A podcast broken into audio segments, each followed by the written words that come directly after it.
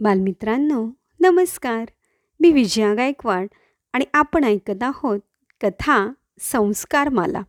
आपल्या गोष्टीचं नाव आहे बंटूचा टिकटिक मित्र.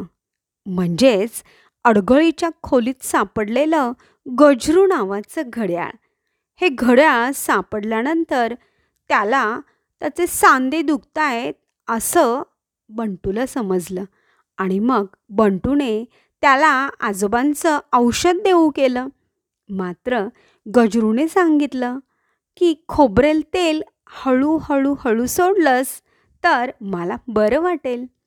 मग बंटू धावत पळत खोबरेल तेल घेऊन आला.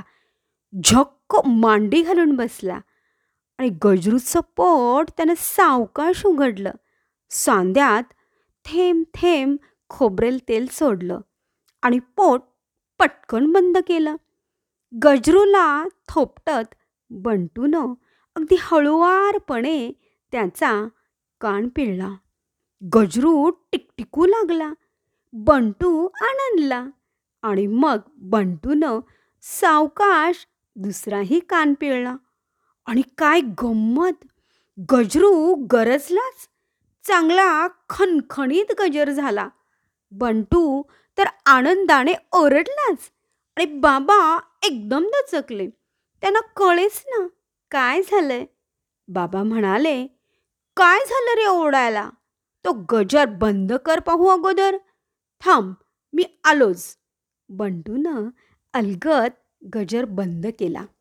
आणि तच बाबांना म्हणाला बाबा बाबा गजरू चालू लागलाय.